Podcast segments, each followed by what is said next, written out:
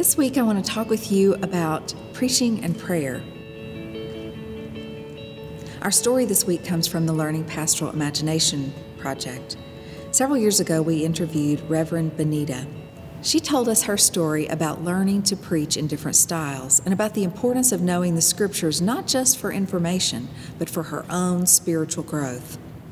Reverend Benita told us about her early training in ministry before she went to seminary. She came through her work in a non denominational church where she was assigned responsibilities that taught her a lot about prayer and evangelism and pastoral care.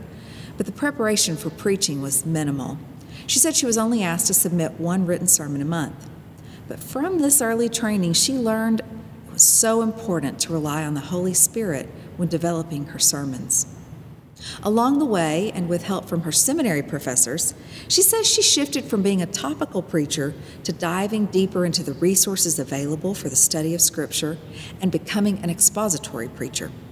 She also respects the lectionary approach to preaching, which follows a set of scriptures, usually over three years' time and rotating through most of the New Testament and Hebrew scriptures.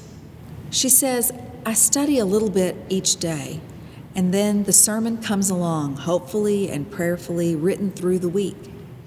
Reverend Benita says she likes to write out the sermon and take an old fashioned paper sermon into the pulpit with her, along with her Bible. What Reverend Benita told us is what I have learned is that when I spend time with the Lord, it really helps me build upon what God would have me say to the people. This is my spiritual growth, she says, this is my excitement about what God speaks through me to the people.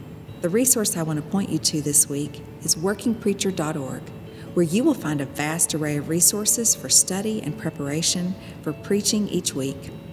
Whether you're a lectionary preacher, a topical preacher, or an expository preacher, your relationship to the scriptures needs to be more than study, knowledge, and information.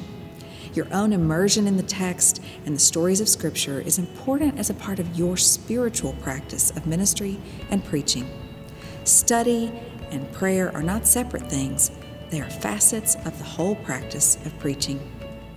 The question I want to leave you with this week is How can prayerful engagement with the Scripture strengthen the ways that I preach?